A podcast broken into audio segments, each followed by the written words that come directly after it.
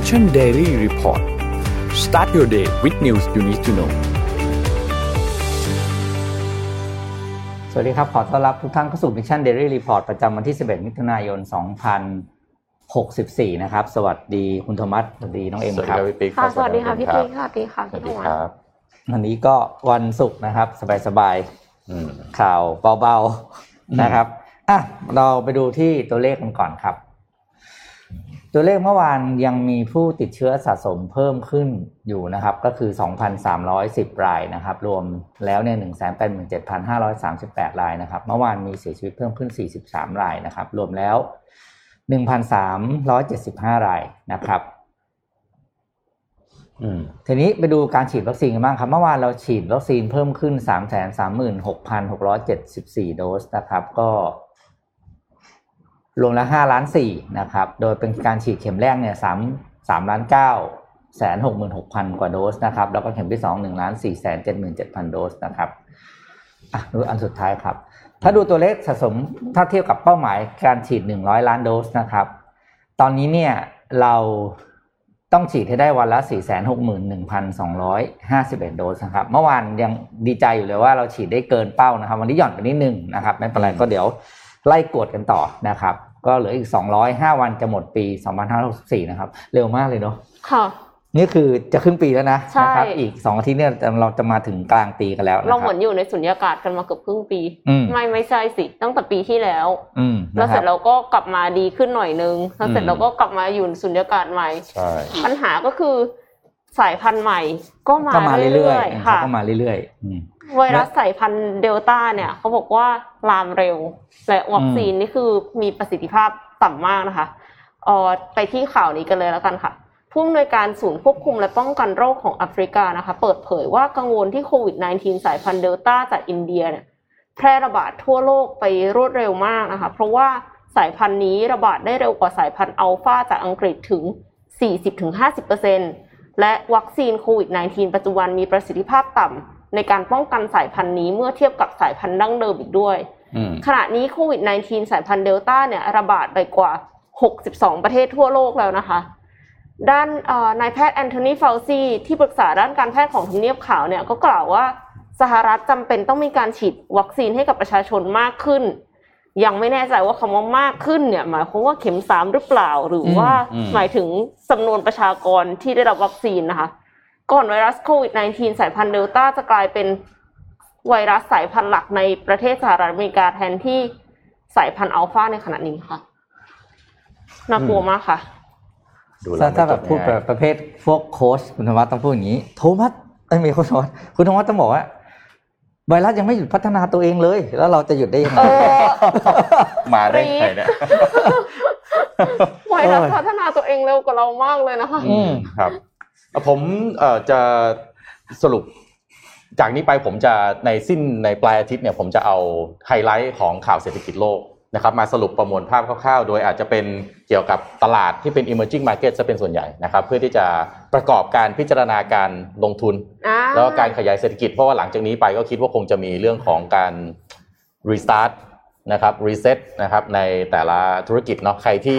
ไหวก็คงกลับมา restart ตัวเองได้ส่วนใครที่ยังไม่ไหวก็อาจจะต้องพยายามที่จะเก็บ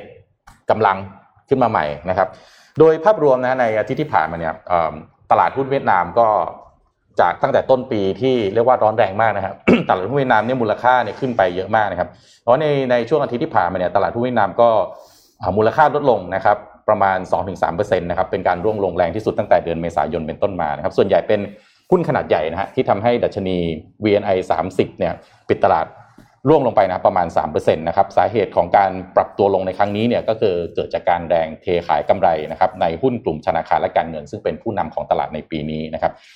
ยกตัวอย่างเช่นหุ้นอย่าง Military Bank นะครับปรับตัวลดลงถึง 6% นะครับในขณะ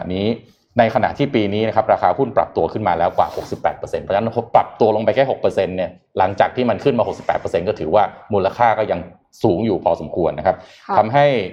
ส่งผลให้ซื้อขายกันที่ระดับ price to bookประมาณ2เท่านะฮะแล้วก็ VN Bank นะครับแล้วก็ Techcom Bank ปรับตัวลงอย่างน้อยประมาณ 4% นะครับก็ตลาดเวียดนามก็ยังเป็นตลาดที่อาจจะยังสร้างผลกำไรให้กับนักลงทุนได้อย่างเป็นกอบเป็นกำแต่ก็ต้องลงทุนด้วยความตระหนักในความเสี่ยงนะครับเพราะว่ามูลค่าที่ปรับตัวสูงขึ้นเนี่ย ก็อาจจะเป็นความท้าทายนะครับว่าเกินมูลค่าความเป็นจริงไปแล้วหรือยังเพราะฉะนั้นเนี่ยก็อาจจะต้องลงทุนด้วยความเข้าใจแล้วก็ศึกษาก่อนนะครับหลังจากช่วงที่ผ่านมาครับไปที่ตลาดสหรัฐอเมริกานะครับหลังจากที่ตลาดกังวลกับทิศทางการดำเนินนโยบายของเฟดนะครับแต่ตัวเลขทางเศรษฐกิจที่ออกมาเนี่ยยังไม่สามารถเปลี่ยนใจให้เฟดเปลี่ยนทิศทางการดำเนินนโยบายได้นะครับประกอบกับความผันผวนในตลาดหุ้นจีนครับที่ดูมีท่าทางจะเบาบางลงหลังจากที่รัฐบาลจีนเข้าไปจัดระเบียบครับทำให้บริษัทเทคต่างๆเนี่ยตามข่าวเนี่ยอาจจะใช้คำว่าเติบโตอย่างยั่งยืนนะฮะแต่จริงๆแล้วน่าจะเป็นการสั่นสะเทือนทั้งวงการเทคของจีนนะครับที่ทำให้มูลค่าหุ้นของบริษัทเทคในจีนเนี่ยปรับลดลงอย่างมีนัยสำคัญนะครับอันนี้เนี่ยการปรับลดลงของมูลค่าจึงทำให้ตลาดหุ้นจีนอยู่ในระดับที่น่าสนใจนะครับจากการที่รัฐบาลจีนบังคับใช้กฎหมายต่อต้านการผูกขาดหรือ antitrust law นะครับแล้วก็กฎเกณฑ์เกี่ยวกับการปล่อยสินเชื่อออนไลน์ในช่วงที่ผ่านมาครับส่งผลให้ราคาของหุ้นเทคโนโลยีจีนสะท้อนความกังวลที่เกิดขึ้นนะฮะโดยภาพรวมทำให้ดัชนี MSCI China ที่ส่วนใหญ่นะครับจะมีหุ้นของกลุ่มเทคโนโลยีเป็นส่วนประกอบนะฮะปรับตัวลดลงแล้วกว่า 21% เมื่อเปรียบเทียบกับการปรับตัวลดลงสูงสุดที่เฉลี่ยในช่วง5ปีที่ผ่านมาอยู่ที่ 22% นะครับทำให้ตอนนี้ครับภาพรวมของตลาดถ้าเน้นไปที่ตลาดจีนเนี่ยก็คือเราก็ทุกคนก็คงจะมองหุ้นของบริษัทเทคจีนนะครับทำให้ downside risk นะครับหรือความเสี่ยงที่มูลค่าจะลดลงไปอีกเนี่ยเริ่มจำกัดแล้วนะครับประกอบกับ earning per share growth นะครับของ MSCI China ในปี 2022 ที่คาดว่าจะเติบโตประมาณ 16.3% แล้วก็มี PE อยู่ที่ประมาณ 13.7 เท่าทำให้ภาพรวมของตลาดหุ้นจีนดูน่าสนใจขึ้นมาทันทีนะครับเพราะว่า PE เนี่ยถ้าพูดกันตรงๆถ้าเอาไปก่อนหน้านี้ช่วงที่ตลาดลุ่มๆนี่ทะลุกว่านี้เยอะมากนะครับ PE 13.7% นี่ถือว่าน้อยแล้วค่ะถือว่าใช้ได้เลยทีเดียวนะครับแล้วก็ในส่วนของภาคการเงินนะฮะของสหรัฐอเมริกามีการปรับประมาณการกำไรน้อยลงกว่ากลุ่มอื่นๆนะฮะในส่วนของ Financial Sector ในเดือนพฤษภาคมนะฮะหลังจากเป็นกลุ่มที่มีการปรับประมาณการกำไรมากที่สุดตั้งแต่ต้นปีนะครับซึ่งได้สะท้อนการฟื้นตัวแล้วก็อยู่ในระดับราคาที่เหมาะสมนะครับก็โดยภาพรวมของตลาดสหรัฐอเมริกาตัวเลขผู้มีงานทำขณะนี้ก็ยังต่ำกว่าก่อนการระบาดประมาณ 5% นะครับแต่ยังสูงกว่าเมื่อเปรียบเทียบกับปี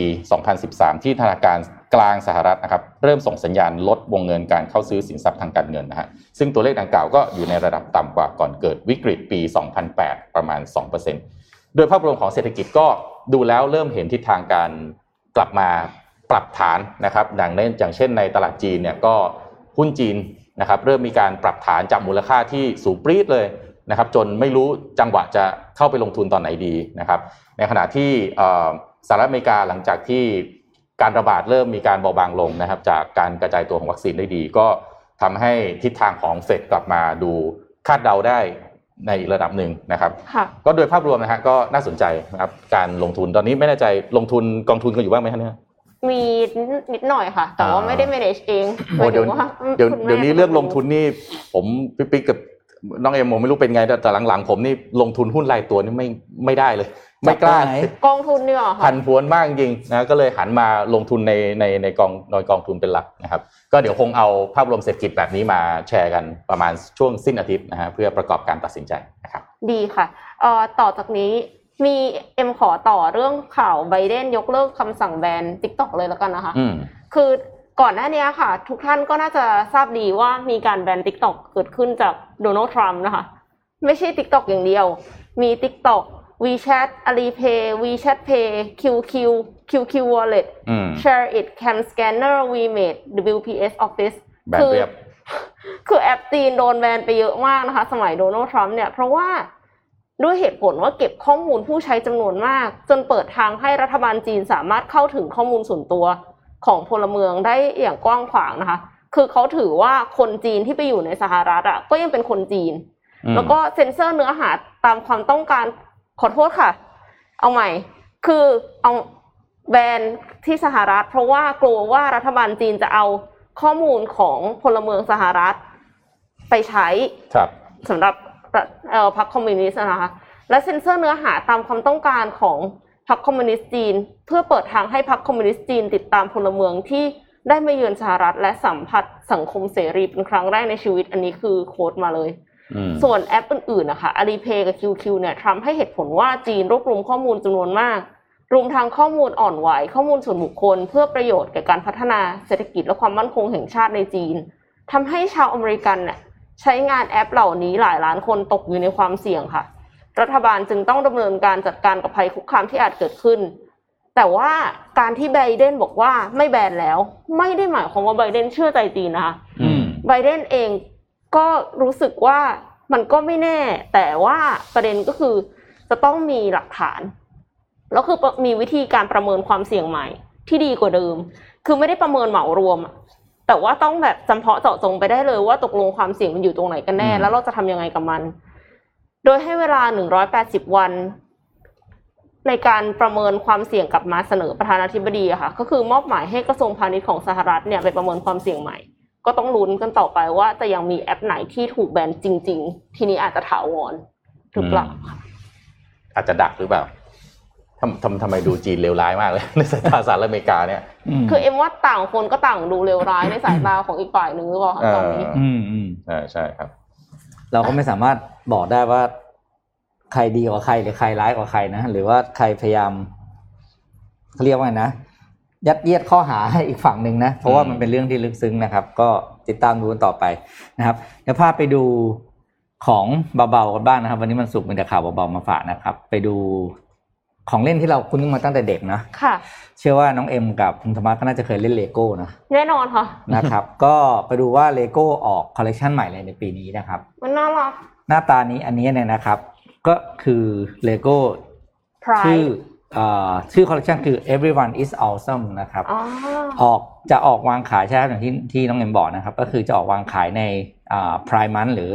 เดือนของที่เป็นเรื่องของการเฉลิมฉลองของกลุ่ม LGBT นะครับโดย Lego เนี่ยก็ออก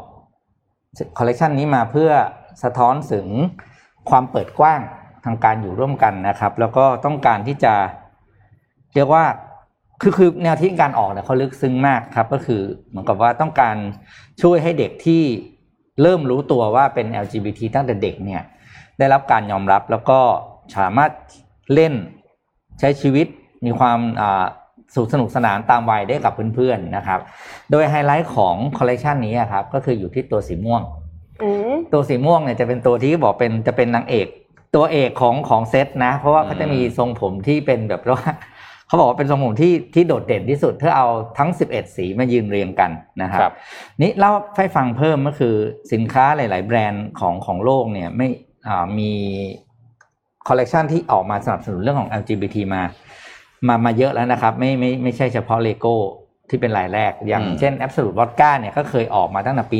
1980ที่ทำแคมเปญเรื่องนี้แล้วก็อย่าง Marks & Spencer เนี่ยก็มีคอลเลคชันพิเศษออกมาเพื่อกลุ่ม LGBT เหมือนกันตั้งแต่เมื่อปี2019นะครับแล้วเนี่ย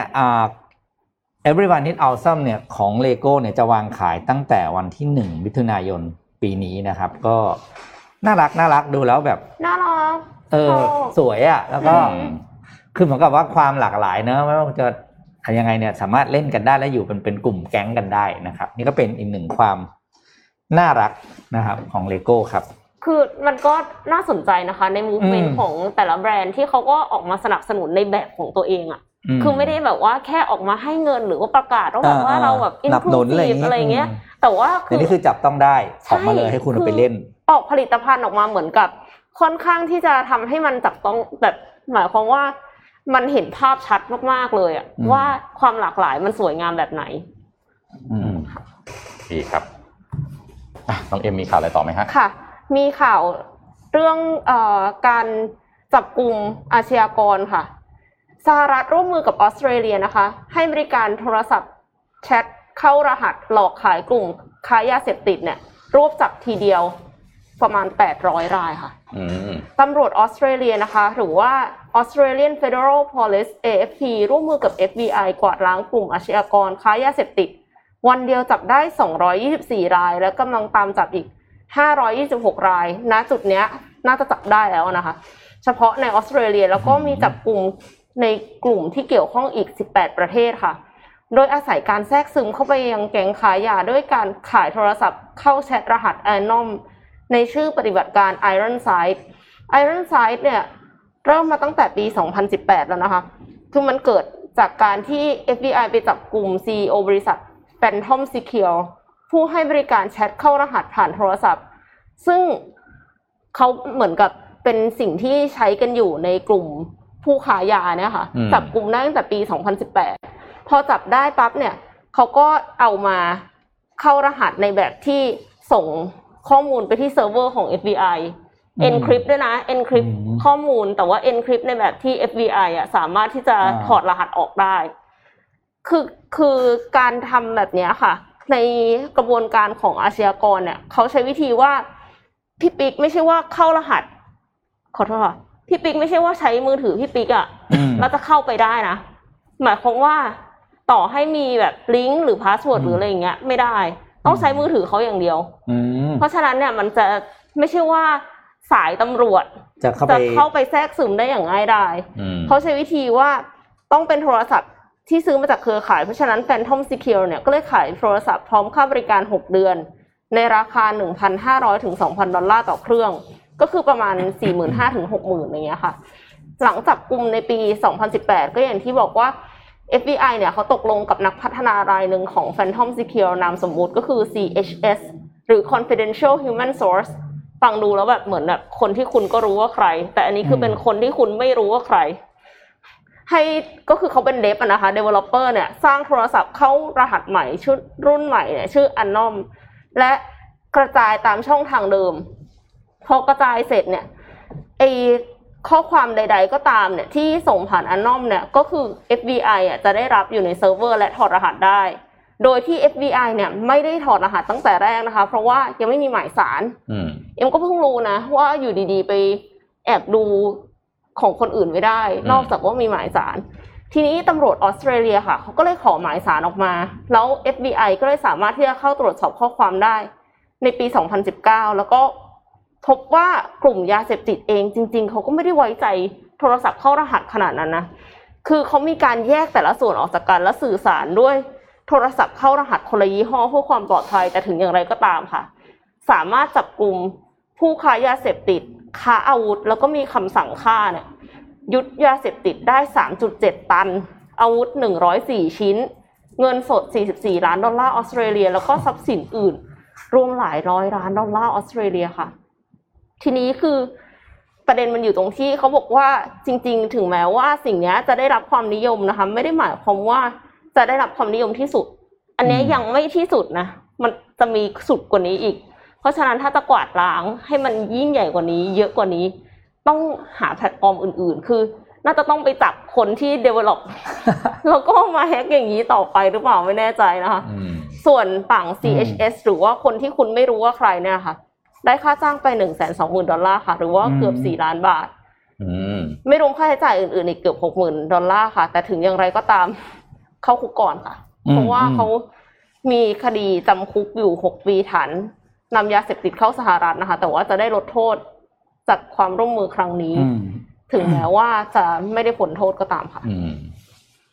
ผมพาไปต่อที่ประเทศหนึ่งที่ตอนนี้ก็น่าเป็นห่วงอย่างมากเลยนะครับนั่นก็คือเมียนมานะครับเมียนมาตอนนี้เนี่ยสถานการณ์เลวร้ายลงเรื่อยๆนะครับแล้วก็ถ้าเราอ่านข่าวเนี่ยล่าสุดเนี่ยมีข่าวว่าทางรัฐบาลเนี่ยห้ามในการนำเข้าการค้าชายแดนนะครับพวกอุปกรณ์เครื่องใช้อุปโภคบริโภคพื้นฐานสบู่แชมพูยาสีฟันที่นำเข้าจากต่างประเทศเนี่ยห้ามแล้วก็ตามข่าวนะฮะก็บอกว่าคือให้ใช้จากโรงงานที่ผลิตในประเทศแล้วก็ตามข่าวเหมือนกันก็บอกว่าโรงงานที่ผลิตในประเทศเนี่ยน่าจะมีความเชื่อมโยงกับกลุ่มรัฐบาลทหารพม่าเช่นเดียวกันอันนี้ตามข่าวทั้งหมดนะฮะเพราะฉะนั้นสิ่งที่ตอนนี้น่าเป็นห่วงมากๆว่าสถานการณ์ในพม่าเนี่ยมันจะพัฒนาไปเป็นอย่างไรนะครับล่าสุดครับรัฐบาลจีนได้ออกตัวฮะว่าจะมาเข้ามาเป็นผู้ไกล่เกลี่ยครับโดยจะส่งนายเฉินไฮครับเอกอัครราชทูตจีนประจำเมียนมาเข้าหารือกับมินออนไลน์นะครับผู้บัญชาการสูงสุดกองทัพเมียนมานะครับเพื่อที่จะเสนอแผนนัดประชุมหารือรอบพิเศษร่วมกับระหว่างสมาชิกชาติอาเซียนกับรัฐบาลจีนนะครับเพื่อที่จะส่งเสริมการสร้างความมีเสถียรภาพให้เกิดขึ้นนะครับการนัดหารือระหว่างเอกอัครราชทูตจีนประจำเมียนมากับผู้บัญชาการทหารสูงสุดนั้นจะมีขึ้นหลังจากเลขาธิการอาเซียนได้นัดพูดคุยนะครับแลกเปลี่ยนความคิดเห็นกับผู้นำเมียนมาไปก่อนแล้วหน้านี้นะครับซึ่งการหารือกับจีนดังกล่าวเนี่ยสื่อจีนได้อ้างว่าพลเอกอาวุโสมินอองไลน์กล่าวว่าเมียนมายินดีที่จะทำงานร่วมกับอาเซียนแล้วก็สื่อสารกับรัฐบาลจีนเพื่อรักษาเสถียรภาพในประเทศนะครับและประสานงานเพื่อให้เห็นความเป็นเอกภาพนะครับต่อมาครับกระทรวงการต่างประเทศจีนนะฮะออกแถลงการณ์ครับว่าในสัปดาห์นี้นะครับรัฐบาลจีนจะจัดประชุมรอบพิเศษกับรัฐมนตรีต่างประเทศชาติสมาชิกอาเซียนนะครับประกอบด้วย มาเลเซียอินโดนีเซียบรูไนเวียดนามกัมพูชาสปปลาวเมียนมาสิงคโปร์และประเทศไทยนะครับรวมโดยจะจัดที่เมืองฉงชิ่งนะครับโดยมีนายหวังอี้นะครับรัฐมนตรีว่าการต่างประเทศจีนนะฮะนั่งเป็นประธานร่วมซึ่งนายหวังอี้เนี่ยเราจะได้ยินชื่อบ่อยๆนะครับเวลาที่ไม่ว่าจะมีเคสอะไรต่างๆของจีนกับต่างประเทศหวังอี้จะเป็นคนที่ออกหน้ามาเพื่อที่จะมารับแรงกระแทกเสมอนะครับโดยนายสีจิ้นผิงจะไม่เป็นคนออกมาท่านประธานาธิบดีสีจิ้นผิงจะไม่เป็นคนออกมาเองนะฮะนายหวังอี้นี่คือเป็นเบอร์หนึ่งเลยในการที่ออกมาพูดคุยกับต่างประเทศนะครับโดยการเจรจาอย่างเป็นทางการระหว่างจีนกับอาเซียนนะครับจะหารือในประเด็นที่เน้นเรื่องเกี่ยวกับสถานการณ์ในเมียนมาที่มีการประท้วงต่อต้านรัฐบาลรัฐประหารที่ดำเนินติดต่อกันมามากกว่า4เดือนแล้วนะครับสื่อท้องถิ่นเมียนมารายงานครับว่าที่เมืองมันดาเลย์นะครับกลุ่มผู้ชุมนุมต่อต้านรัฐบาลทหารเมียนมาได้มีการรวมตัวกันนะครับแสดงความไม่พอใจกรณีตัวแทนอาเซียนเข้าหารือกับพลเอกอาวุโสมินอองไลน์นะครับโดยบรรยากาศค่อนข้างตึงเครียดมากนะครับมีการจุดไฟเผาธงอาเซียนนะครับแล้วก็กล่าวโทษอาเซียนว่าให้ความชอบธรรมกับรัฐบาลทหารเมียนมาพร้อมชูป้ายด้วยว่าอาเซียนเป็นสิ่งที่ไร้คุณค่าสิ้นดีนะครับเพราะฉะนั้นนอกจากนี้แล้วนะครับการประท้วงแล้วก็ความวุ่นวายในสถานการณ์ในเมียนมาเนี่ยดูมีแนวโน้มที่จะยังไม่อยู่ในสถานการณ์แนวโน้มที่จะดีขึ้นนะครับล่าสุดครับที่เมืองหลายสวยนะครับห่างจากนครย่างกุ้งไปทางตะวันออกเฉียงเหนือประมาณ150กิโลเมตรครับได้เกิดการเผชิญหน้าระหว่างกลุ่มชาวบ้านและก็เจ้าหน้าที่ความมั่นคงนะครับทำให้มีผู้เสียชีวิตอย่างน้อยอีก20คนนะครับรวมแล้วเนี่ยผู้เสียชีวิตในเมียนมา845คนเข้าไปแล้วนะครับนั่นอันนี้เป็นความท้าทายอย่างมากเลยของประชาคมอาเซียนนะครับว่าการที่มีการรวมตัวกันของอาเซียนขึ้นมาเนี่ยแล้วมันมีเหตุการณ์แบบนี้เกิดขึ้นมาเนี่ยอาเซียนทำอะไรได้บ้างหรือว่าเต็มที่ก็ได้แค่ประชุมกันนะครับอันนี้เป็นความท้าทายจริงเพราะว่าเราก็ไม่รู้ว่ารายละเอียดภายในจริงๆแล้วของเมียนมาเนี่ยมันเป็นเรื่องความมั่นคงหรือมันเป็นเรื่องของสิ่งที่รัฐบาลทหารเมียนมาเขากล่าวอ้างจริงๆว่ามันมีการอะไรนะโกงการเลือกตั้งเกิดขึ้นจริงๆแล้วล่าสุดเนี่ยทางนางองซานซูจีก็โดนไปอีกข้อหาหนึ่งไม่อยากใช้คำว่ายัดข้อหานะครับโดนอีกข้อหาหนึ่งว่าคอร์รัปชันนะครับแล้วอาจจะเรียกว่าถอดถอนยาวแล้วอาจจะจำคุกด้วยอย่างต่ำอาจจะมี15ปีนะครับสถานการณ์อาจจะแย่ลงเรื่อยๆซึ่งข่าวเวลาออกมาจากเมียนมานะครับอาจจะต้องรีเช็คกันหลายๆรอบนะครับข่าวแต่ละวันที่ออกมาจากเมียนมาเนี่ยดูมีแต่ข่าวไม่ดีทั้งนั้นเลยนะครับแล้วก็ดูมีแต่ข่าวที่ทางรัฐบาลอาหารเนี่ยมีมาตรการออกมาเรื่อยๆนะครับก็คงต้องจับตาดูกันเรื่อยๆครับสำหรับสถานการณ์ในเมียนมานะครับไม่รู้ว่าจะจบยังไงเลยนะคะเนี่ยใช่แล้วคือเรียกว่าสุดทางอ่ะเขาก็เต็มที่แต่ว่าพูดถึงแล้วเดี๋ยวนี้โลกมันไม่เหมือนสมัยก่อนนะคือการที่ประเทศนึงมีความไม่สงบภายในประเทศอ่ะคนอื่นเข้าไปลำบากนะยุคนี้คือมันไม่เหมือนเมื่อก่อนใช่ไหมเมื่อก่อนก็เหมือนกับมีชาติใหญ่ๆเข้าไปก็ไปจัดการนู่นนี่นั่นแล้วมันได้ดูง่ายแต่เดี๋ยวนี้ไม่ง่ายจริงๆครับคืออันนี้ก็เอาบ้านเราก็ได้ตอนของบ้านเราเมื่อปี54ใช่ไหมต่างชาติในอาเซียนก็ไม่ได้ทำอะไรมากนะเพราะก็ทำอะไรมากไม่ได้จริงเพราะถือเป็นเรื่องภายในประเทศอันนี้ก็เห็นใจอาเซียนนะว่าโอ้โหทำตัวย่างจริงนะครับเดี๋ยวพาไปดูอันหนึ่งสั้นๆก่อน 7:30 น.นะครับช่วงอยู่บ้าน work from home วันนี้ สิ่งหนึ่งที่ธุรกิจหนึ่งที่ต้องบอกว่าเติบโตแบบสุดๆเลยก็คือการเรียนออนไลน์ใช่ไหมครับคุณธรรมะนี่น้องเอ็มนี่1ปีที่ผ่านมาจับไปกี่คอร์สครับออนไลน์ถ้าแบบว่าเป็นคอร์สเลยเนี่ยมักจะเรียนไม่จบครับพี่ปิ๊กแต่ว่าถ้าบอกว่าเหมือนกับดู YouTube ดูฟังพอดแคสต์ไปเรื่อยๆอย่างเงี้ยเยอะค่ะนะครับถ้าพูดถึงการเรียนออนไลน์นะครับแพลตฟอร์มอันนึงเนี่ยที่ต้องถือว่าออกมาตอนที่เปิดตัวมาแล้วฮือฮามากเลยนะครับก็คือ Masterclass ใช่ครับอันนี้นะครับก็ดังมาสอนสโลแกนของเขาเนี่ยคือ Learn from the world's best นะครับก็อย่างที่เห็นในภาพนะครับคนที่สอนเนี่ยคือ Masterclass มีความเด่นและมีเอกลักษณ์เฉพาะตัวอย่างหนึ่งก็คือคนที่สอนเนี่ยโอเคนอกจากจะเป็นคนที่เป็นเรียกว่าเป็นระดับหัวแถวเลยของแต่ละวงการของโลกเนี่ย Masterclass ไม่ได้สอนธุรกิจไม่ได้สอนอะไรต่างๆแต่ว่าเขาสอนเอาอาชีพนั้นๆมาสอนครับคือเรียนกับคนที่มีอาชีพนั้นจริงๆอย่างโอเคนั่นคือแรมซี่ใช่ไหมครับเรียนกับเซเรน่าวิลเลียมนาตาลีพอร์ตแมนเทเลซันตาน่าแล้วก็อีกหลายต่อหลายคนนะครับแม้กระทั่งที่ผมดูจบไปอันเดียวเลยนะคือคริสวอสนะครับคือเขาเป็น negotiator เป็น hostage คนที่ไปเจรจาปล่อยตัวประกันน่ะเขาเรียนคนนั้นเขาสอนเรื่อง negotiation skill นะครับMasterclass เนี่ยในแค่1ปีที่ผ่านมานะครับ valuation ของธุรกิจเนี่ยเติบโตขึ้น3เท่านะครับเนื่องจากว่าก็แน่นอนแหละดูจากผมใช้คำว่าผู้สอนแล้วกันนะผู้สอนเนี่ยไม่ต้องสงสัยในฝีไม้ลายมือนะครับแล้วก็ตัวรูปแบบเนี่ยค่อนข้างเอกลักษณ์มีเอกลักษณ์มากคือถ้าใครเห็นรูปเนี่ยเห็นภาพบนจอในรุ่นนี้คือ Masterclass เพราะว่ามุมกล้องอะไรต่างๆก็ทำได้ดีมากจริงๆนะครับล่าสุดเนี่ย valuation ของ Masterclass เนี่ยอยู่ที่ 2.75 พันล้านเหรียญ นะครับโอ้โหยูนิคอร์นเกือบ3ตัวปีเดียวนะครับปีเดียวนะครับน่าจะเป็นหนึ่งในธุรกิจที่เติบโตเร็วที่สุดนะครับแต่ด้วยคนที่จะเรียนก็คือเสีย annual subscription นะครับรายปีละ180เหรียญก็ตกเดือนหนึ่งก็ประมาณ15เหรียญนะครับถือว่าไม่ใช่ไหมผมหารถูกใช่ไหมใช่แหละไม่ได้แพงมากก็ถ้าเรียนนะครับเฮ้ยแต่จริงๆนะถ้าคุณเรียนทักคอร์สเต็มๆนะคุณก็คุ้มแล้วคุณก็รีบๆไปแคนเซิลไว้อะไรอย่างเงี้ยนะครับแล้วก็แต่สิ่งที่น่าสนใจคือคู่แข่งเขาที่เป็นหลักๆของโลกอย่างที่คนที่มาก่อนเนี่ยอย่าง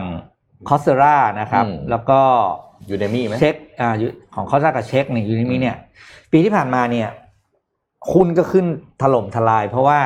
คนเรียนกันเยอะแต่ว่าณจุดนี้เนี่ยหุ้นลงมา 44% แล้วนะตั้งแต่วันนั้นนะครับเพราะว่าคนเริ่มกลับไปใช้ชีวิตข้างนอกเลิกเรียนนะครับก็หยุด subscription นะครับก็เลยมองว่า Masterclass เนี่ยถ้ายัง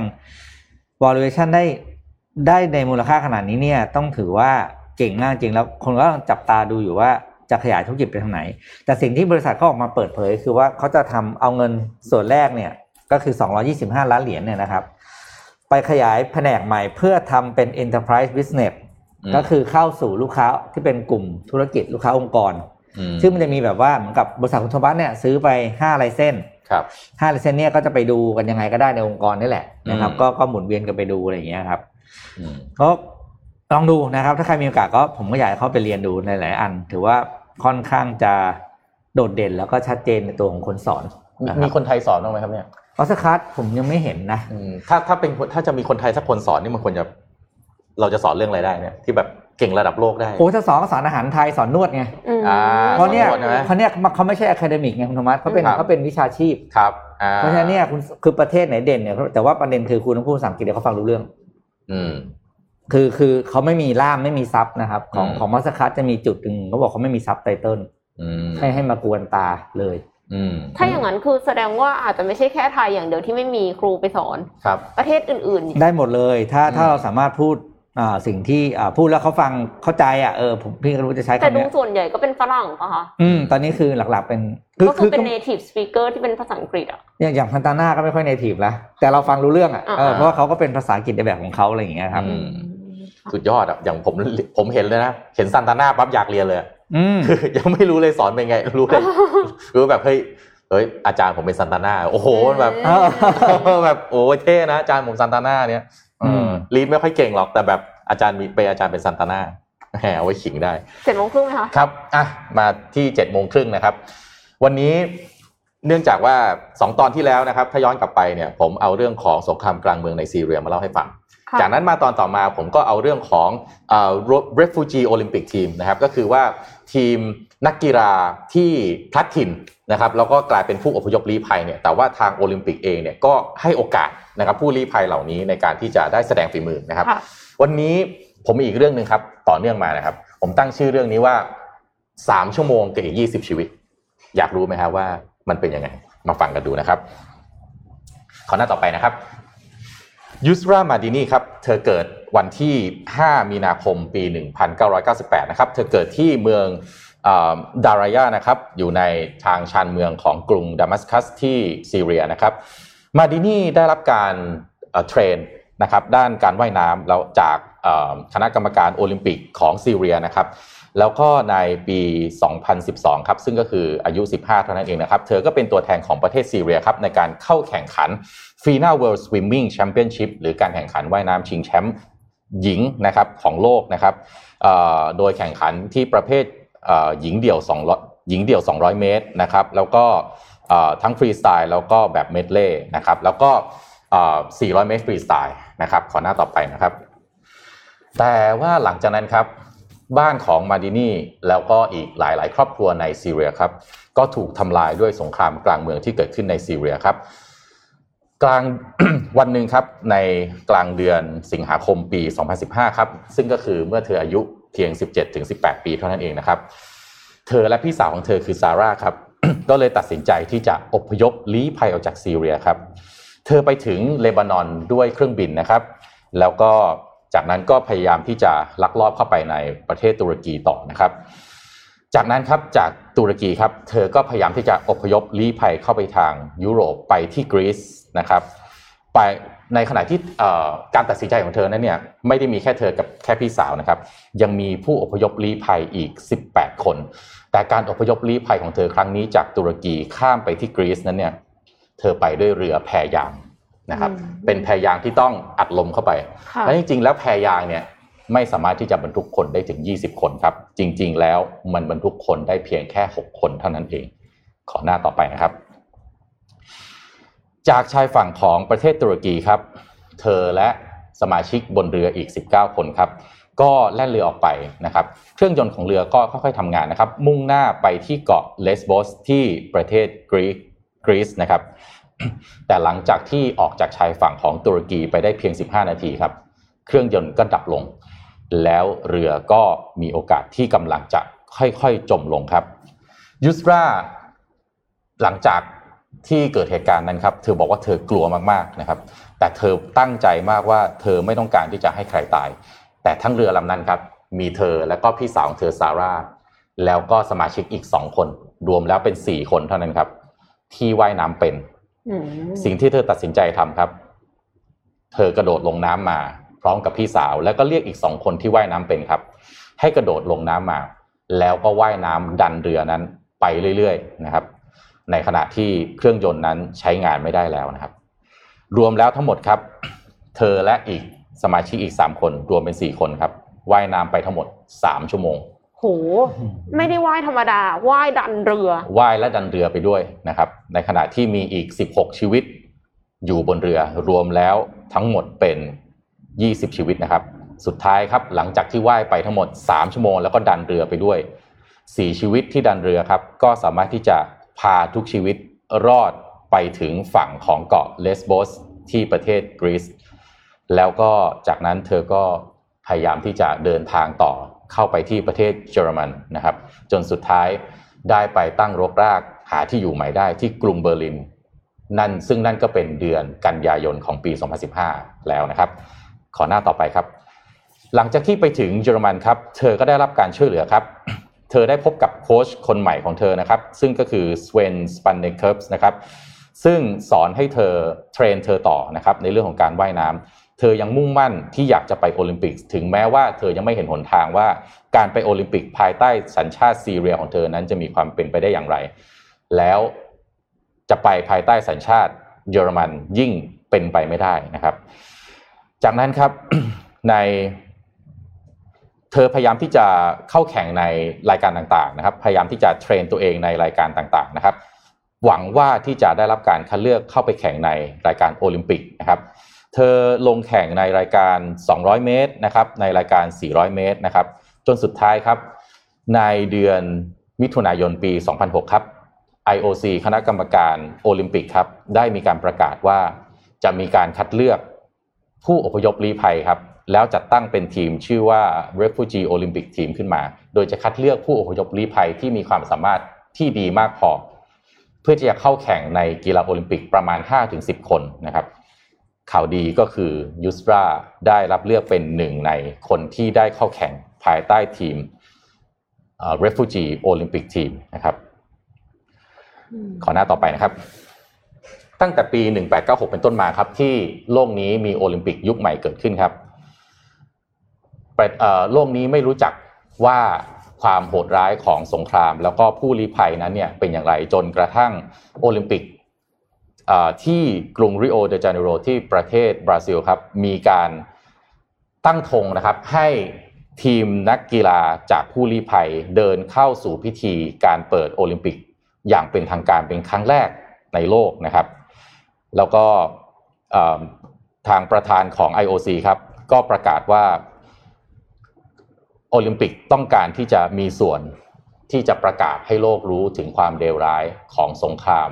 แล้วก็ความยากลำบากว่าผู้อพยพลี้ภัยบนโลกนี้เนี่ยมันมีชีวิตความเป็นอยู่แล้วก็ต้องผ่านความโหดร้ายมาขนาดไหนนะครับผมอยากพาทุกท่านไปดูคลิปนะครับจากยูสรามาดินีนะครับว่าหลังจากนั้นเนี่ยเธอให้สัมภาษณ์ว่าอย่างไรบ้างนะครับคลิปพร้อมไหมฮะดับโอเคพาไปดูคลิปครับ It will remain with me always. In 2015, I was a high school student dreaming of representing my country at international swimming events. ก็รับรู้ถึงเหตุการณ์ในซีเรียนะครับเธอจึงได้รับเลือกให้เป็นผู้ของ UNHCR ที่มีอายุน้อยที่สุดครับอันนี้คือพี่สาวของเธอนะครับซาร่า clung to us sobbing and begging us not to go In 2015 Sarah and I boarded a dinghy along with 18 others including families with children นี่คือพยายามนะครับที่เธอไปพร้อมกับมาชิก19 The wind was blowing hard the light was fading we called for help but no one came Sarah and I took turns in the water for over 3 hours we swam คือว่ายทั้งหมด3ชั่วโมง At last the engine came back to life and we reached the shore Each time I hear about a group drowning at sea it takes me back there Many children arriving in Europe now living in overcrowded shelters for months on end unable to go to school and with nothing to do They deserve a safe place to live access to vital support and the chance to get an education ที่เป็นผู้ลี้ภัยครับปัจจุบันนี้ไม่มีที่อยู่ไม่ได้รับการเรียนและไม่ได้รับการไม่ได้รับสารอาหารที่ครบถ้วนอย่างที่ควรจะเป็น and making them feel like they're welcome and have the necessary care to move on with their lives นั่นจึงเป็นสิ่งที่เธอพยายามที่จะอุทิศตนให้ครับในหลังจากที่เธอเข้าแข่งในกีฬาโอลิมปิกครับในเดือนสิงหาคมปี2017ครับเธอก็ได้รับการแต่งตั้งนะครับเป็น Goodwill Ambassador นะครับสำหรับโดยได้รับการแต่งตั้งโดย UNHCR นะครับแล้วเธอก็ได้รับเชิญนะครับไปบรรยายในอีเวนต์ใหญ่ๆหลายแห่งทั่วโลกนะครับโดยได้มีโอกาสที่จะบรรยายเรื่องของความโหดร้ายของสงครามกลางเมืองและความขมขื่นของผู้อพยพลี้ภัยต่อหน้าบุคคลสำคัญของโลกหลายคนเช่นบารักโอบามาโป๊ปนะครับควีนราเนียของจอร์แดนนะครับเชอริลแซนเบิร์กของ Facebook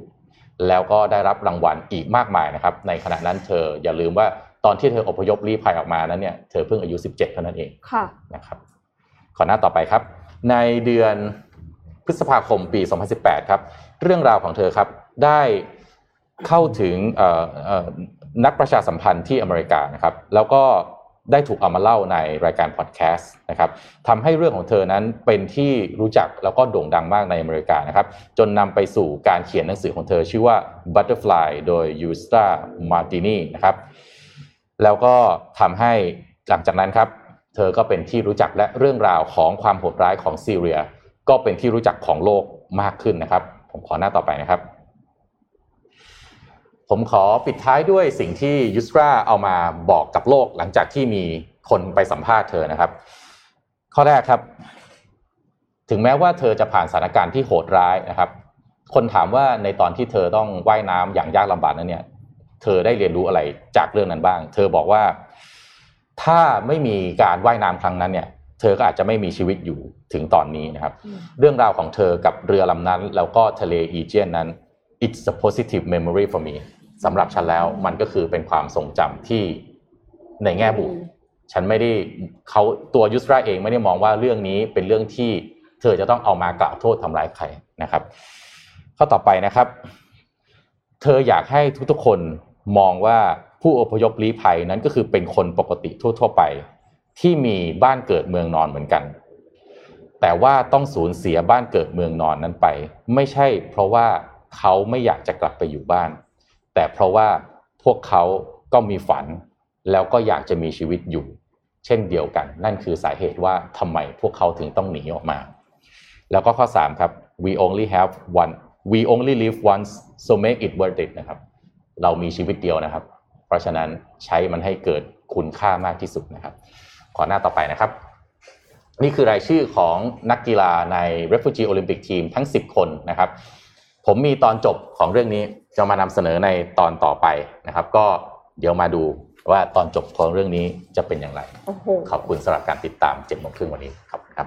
สุดยอดค่ะคือรู้สึกเลยว่าอุปสรรคที่เราเจออยู่ทุกวันนี้นี่มันเป็นเรื่องจิ๊บๆไปเลยนะคะใช่ไหมว่ายเจอว่ายน้ำ3ชั่วโมงอะไรเนี่ยแล้วคือเป็นคนที่แบบว่ามี positive thinking สูงมากอะแต่เอาจริงๆถ้าสมมติว่าเขาไม่ได้ว่ายน้ำ3ชั่วโมงเนี่ยก็อาจจะไม่ได้เก่งถึงขนาดว่าแบบอึดถึงขนาดมาลงแข่งโอลิมปิกได้ใช่อันนี้คือเหมือนกับเป็นการพิสูจน์ตัวเองอย่างนึงเลยนะคะใช่ครับสุดจริงค่ะเดี๋ยวมาดูตอนจบสัปดาห์หน้านะครับว่าซีรีส์นี้จะเป็นซีรีส์ชุดนี้ใช่ไหมใช่จากคุณว่าจะจบด้วยเรื่องราวของใครนะครับพาไปดูข่าวเศรษฐกิจนิดนึงแล้วกันนะครับเดี๋ยวจะวันนี้จะเป็นข่าวเบาเกินไปหน่อยนะครับอันนี้เล่าให้ฟังเฉยๆนะครับเป็นตัวเลขไม่ได้มีภาพประกอบนะครับ World Bank นะครับก็ออกมาคาดการณ์อัตราการเจริญเติบโตทางเศรษฐกิจของโลกเราโดยภาพรวมนะครับปีนี้อยู่ที่ 5.6% นะครับซึ่งเป็นการขยายตัวที่ดีที่สุดตั้งตัวเลขการขยายตัวนี้เป็นตัวเลขที่ดีสุดตั้งแต่ปี1973เลยนะในระยะที่ผ่านมาประมาณ40กว่าปีเนี่ยโลกเศรษฐกิจโลกไม่เคยขยายตัวถึง 5.6% ในภาพรวมนะครับไปถึงทั้งโลกนะเพราะว่าแต่ละประเทศจะไม่เท่ากันแต่ว่าพอเอามาเป็น global rate แล้วเนี่ยจะอยู่ที่ 5.6% นะครับซึ่งแน่นอนว่าผลเกิดจากฐานของปีที่แล้วนี่แหละที่มันถอยลงไปเยอะนะครับแล้วก็ทำให้ปีนี้มันขยับขึ้นมากขึ้นกว่าเดิมโดยแน่นอนว่าประเทศที่เป็นหัวหอกในการเจริญเติบโตทางเศรษฐกิจก็หนีไม่พ้นชาติยักษ์ใหญ่นะครับอย่างเช่นสหรัฐอเมริกานะครับแล้วก็จีนนะครับแล้วก็ EU นะครับแล้วก็ทางฝั่งออสเตรเลียเนี่ยอยู่เป็นกลุ่มอันดับ4นะครับก็ พอมันโตคือประเทศที่พูดมาเนี่ยตัวเลขเติบโตมันสูงระดับ2ดิจิตนะครับหรือแบบ8-9% เนี่ยแต่ว่า มันจะมีอีกหลายประเทศในโลกอ่ะที่แบบอัตราการเติบโตแทบไม่โตเลยโต 2% 1% อย่างเงี้ยเพราะฉะนั้นคือแต่พอเวทเต็ดทั้งมูลค่าเศรษฐกิจอะไรแล้วเนี่ยบริการว่าของเราอยู่ที่ 6.8 5.6% นะครับก็ถือว่าเป็นตัวเลขที่สูงนะครับเพราะฉะนั้นเนี่ยลองดูว่าเราประเทศไทยเราเนี่ยจะปีนี้จะเติบโตอยู่ได้กี่เปอร์เซ็นต์นะครับเพราะว่าตอนต้นปีที่เห็นตัวเลขล่าสุดอยู่ที่ประมาณ 2.1 นะครับก็ดูว่าเราสามารถขยับตัวเลขเศรษฐกิจของเราโตขึ้นได้หรือเปล่านะครับคือประเด็นมันอยู่ตรงที่ว่าการโตของเศรษฐกิจแต่ละที่เนี่ยมันไม่เท่ากันมันขึ้นอยู่กับว่าเราจะเบ็ดถูกหรือเปล่าว่าเราจะไปลงทุนในประเทศไหนหรือว่ากองทุนไหนหรือเซกเตอร์ไหนที่มันจะให้ผลตอบแทนกับเราใช่ไหมคะพี่โทมัสเขาทำถูกที่อ่ะก็จริงๆเรื่องของการลงทุนนะครับยิ่งถ้าเป็นพวกสินทรัพย์แบบคอมมอดิตี้เนี่ยอาจจะสำหรับคนมีความรู้แล้วเนี่ยไม่ยากใช่ไหมหาที่ลงทุนหาจุดลงทุนเนี่ยไม่ยากแต่สำหรับเอามือใหม่เงี้ยแบบเพิ่งจะทำงานทำมาหาเก็บได้แต่รู้นะว่าต้องลงทุนเริ่มยังไงมีเยอะนะที่ไม่รู้จะเริ่มยังไงจริงๆก็สมัยนี้การช่องทางการลงทุนนี่มันง่ายขึ้นเยอะนะฮะแอปธนาคารเนี่ยที่เรามาพูดบ่อยๆเนี่ยก็มีช่องทางในการลงทุนพี่เองก็ลงทุนในแอปธนาคารไม่ถึงว่าลงทุนกองทุนผ่านแอปธนาคารอ๋อสะดวกมากค่ะค่อนข้างสะดวกพอสมควรแต่ว่าของพี่ก็ถ้าเป็น SCB พี่ใช้ SCB First ก็จะมีคนมาแนะนำแต่จริงๆเลยน่ะหลังๆพี่ไม่ได้คุยกับคนแนะนำมาเป็นปีแล้วอ่ะผมเข้าไปดูเองก็ได้ไงเข้าไปดูผลตอบแทนเองก็ได้นะฮะเนี่ยลองไปดูนะฮะล่าสุดเนี่ย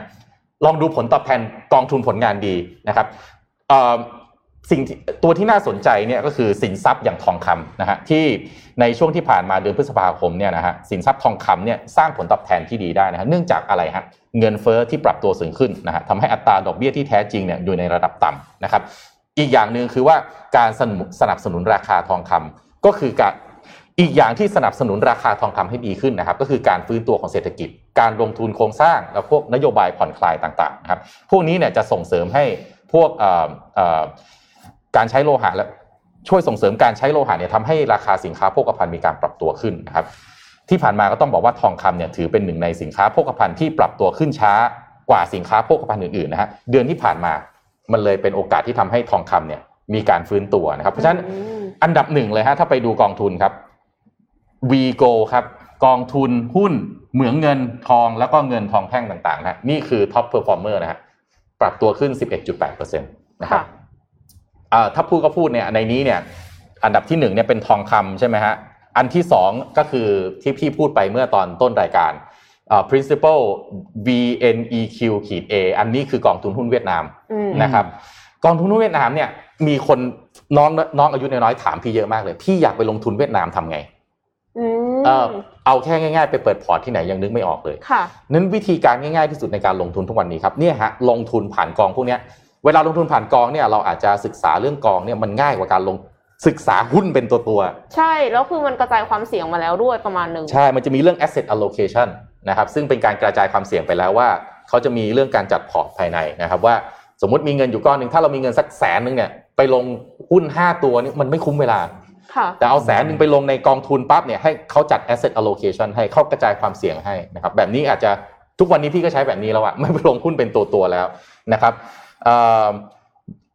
ถ้าดูตัวที่2นะฮะ ASP-Viet นะครับแล้วก็ตัวที่3นะ Principal VNEQ-A นะครับ2ตัวนี้เป็นเวียดนามทั้งคู่นะครับแล้วก็ตัวที่4ฮะ KT-Precious นะครับอันนี้เป็นกองทุนหุ้นเหมืองทองนะครับเพราะฉะนั้นท็อป4นะครับมีแต่เวียดนามกับทองคำโอ้ซึ่ง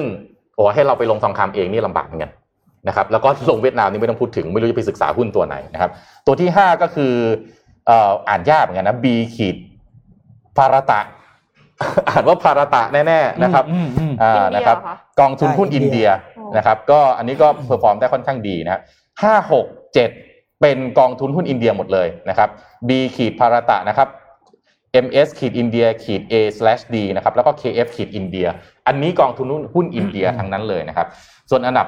นี่อันดับที่9ก็กองทุนหุ้นอินเดียด้วยนะครับ SCB อินเดียนะครับกองทุนหุ้นเหล่านี้ให้ผลตอบแทนประมาณ 8-9%ถือว่าค่อนข้างดีนะฮะถือว่าดีถ้าคุณอยากจะ play safe นะครับไม่อยากเสี่ยงมากและอยากเอาชนะเงินเฟ้อกองทุนแบบเนี้ยถือว่าค่อนข้างจะให้ผลตอบแทนเทียบกับความเสี่ยงที่คุณต้อง expose ได้ค่อนข้างดีนะครับแล้วก็อันดับที่8กับอันดับที่10เนี่ยเป็นกองทุนหุ้นกลุ่มประเทศลาตินอเมริกาก็คือ KF-LATAM นะครับแล้วก็ Tisco LAF นะครับเนี่ยถามว่าอ่ะเอ็มกับพี่ปิ๊กไปลงทุนแถวลาตินอเมริกามั้ยยากมากเลยค่ะลงทุนอะไรอ่ะในลาตินอเมริกามันเลือกไม่ถูกนะครับอีกตัวนึงที่ไม่อยู่ในลิสต์นี้แต่ว่าพี่ลงทุนมาแล้วใช้ได้ค่อนข้างดีเลยคือ SCB Robo A ลงทุนในกองทุนที่เกี่ยวกับเทคโนโลยีด้านหุ่นยนต์ออโตเมชั่นแล้วออโตเมชั่นที่ใช้ในโรงงานรู้สึกถ้าดูไม่ผิดนะปรับตัวขึ้นมาประมาณ 30% แล้วตั้งแต่พี่ลงไปนะครับเนี่ยฮะก็เป็นอีกทางเลือกนึงดีกว่านะครับแล้วแต่ความถนัดแล้วก็ความชอบของเรานะครับถ้าใครที่รู้สึกว่านั่งทำการบ้านหุ้นเป็นตัวๆและทำได้ดีกว่าก็แล้วแต่ว่าในเรื่องของพวกกองทุนที่เนี่ยฮะมันปัจจุบันเนี่ยการลงทุนเนี่ยเมื่อก่อนเนี่ยก่อนที่จะมา 3-4 ปีก่อนเนี่ยเวลาลงทุนเนี่ยผมจะมองเฉพาะเมืองไทยก็คิดว่ามันอยู่ในไทยไงเราก็อ่านข่าวง่ายใช่ไหมฮะดู CEO เป็นใครเช็คไม่ยากดูว่าของเนี่ยมันขายอยู่ที่ไหนบริการอยู่ที่ไหนเอาใกล้ตัวแต่เขาต้องบอกว่าขนาดเอาใกล้ตัวดูใกล้เลยนะยังตามข่าวไม่ทันนะเพราะอะไรเราต้องทำงานไงบางวันนั่งประชุมอยู่เห็นเด้งขึ้นมาปั๊บบอกว่าหุ้นตัวนี้มีข่าวอะไรออกมาปั๊บมันจะแบบอยู่ไม่เป็นสุขนั่งประชุมอยู่จะเปิดกราฟดูก็ไม่ได้บางทีนั่งประชุมกับลูกค้าอยู่นะครับก็เลยรู้สึกว่าการลงทุนในกองทุนเนี่ยทำให้ผมสามารถที่จะทำงานปกติของผมได้โดยที่ไม่ต้องไปวิตกจริตว่าเวลาที่มันมีอะไรเกิดขึ้นมาแล้วเคยตายแล้วต้องแบบวิ่งออกจากห้องไปเพื่อไปนั่งจัดการพอร์ตตัวเองหรือเปล่านะครับพอเปลี่ยนมาปั๊บเนี่ยก็รู้สึกว่าการได้รับผลตอบแทนก็ค่อนข้างโอเคด้วยถือว่าหลายๆตัวเนี่ยเพอร์ฟอร์มได้ดีกว่าที่คิดด้วยซ้ำแต่แน่นอนว่าขึ้นชื่อว่าการลงทุนนะฮะมันก็มีบางตัวที่มันต้องติดลบแต่การติดลบเนี่ยแหละครับมันก็จะถูกบริหารจัดการความเสี่ยงด้วยการทำ asset allocation ค่ะนะเพราะฉะนั้นบางทีเราไปลงเปรี้ยงลงตัวเดียวเลยปั๊บมันลบมันก็ลบเลยใช่ครับแต่ว่าถ้าเกิดเนี่ยเราจัดการเรื่อง asset allocation เราอาจจะลงหลายๆกองหน่อยดูตัวที่historical data เราอุ่นใจอาจจะศึกษาภาพรวมของตลาดนะครับตรงนั้นแหละจะทำให้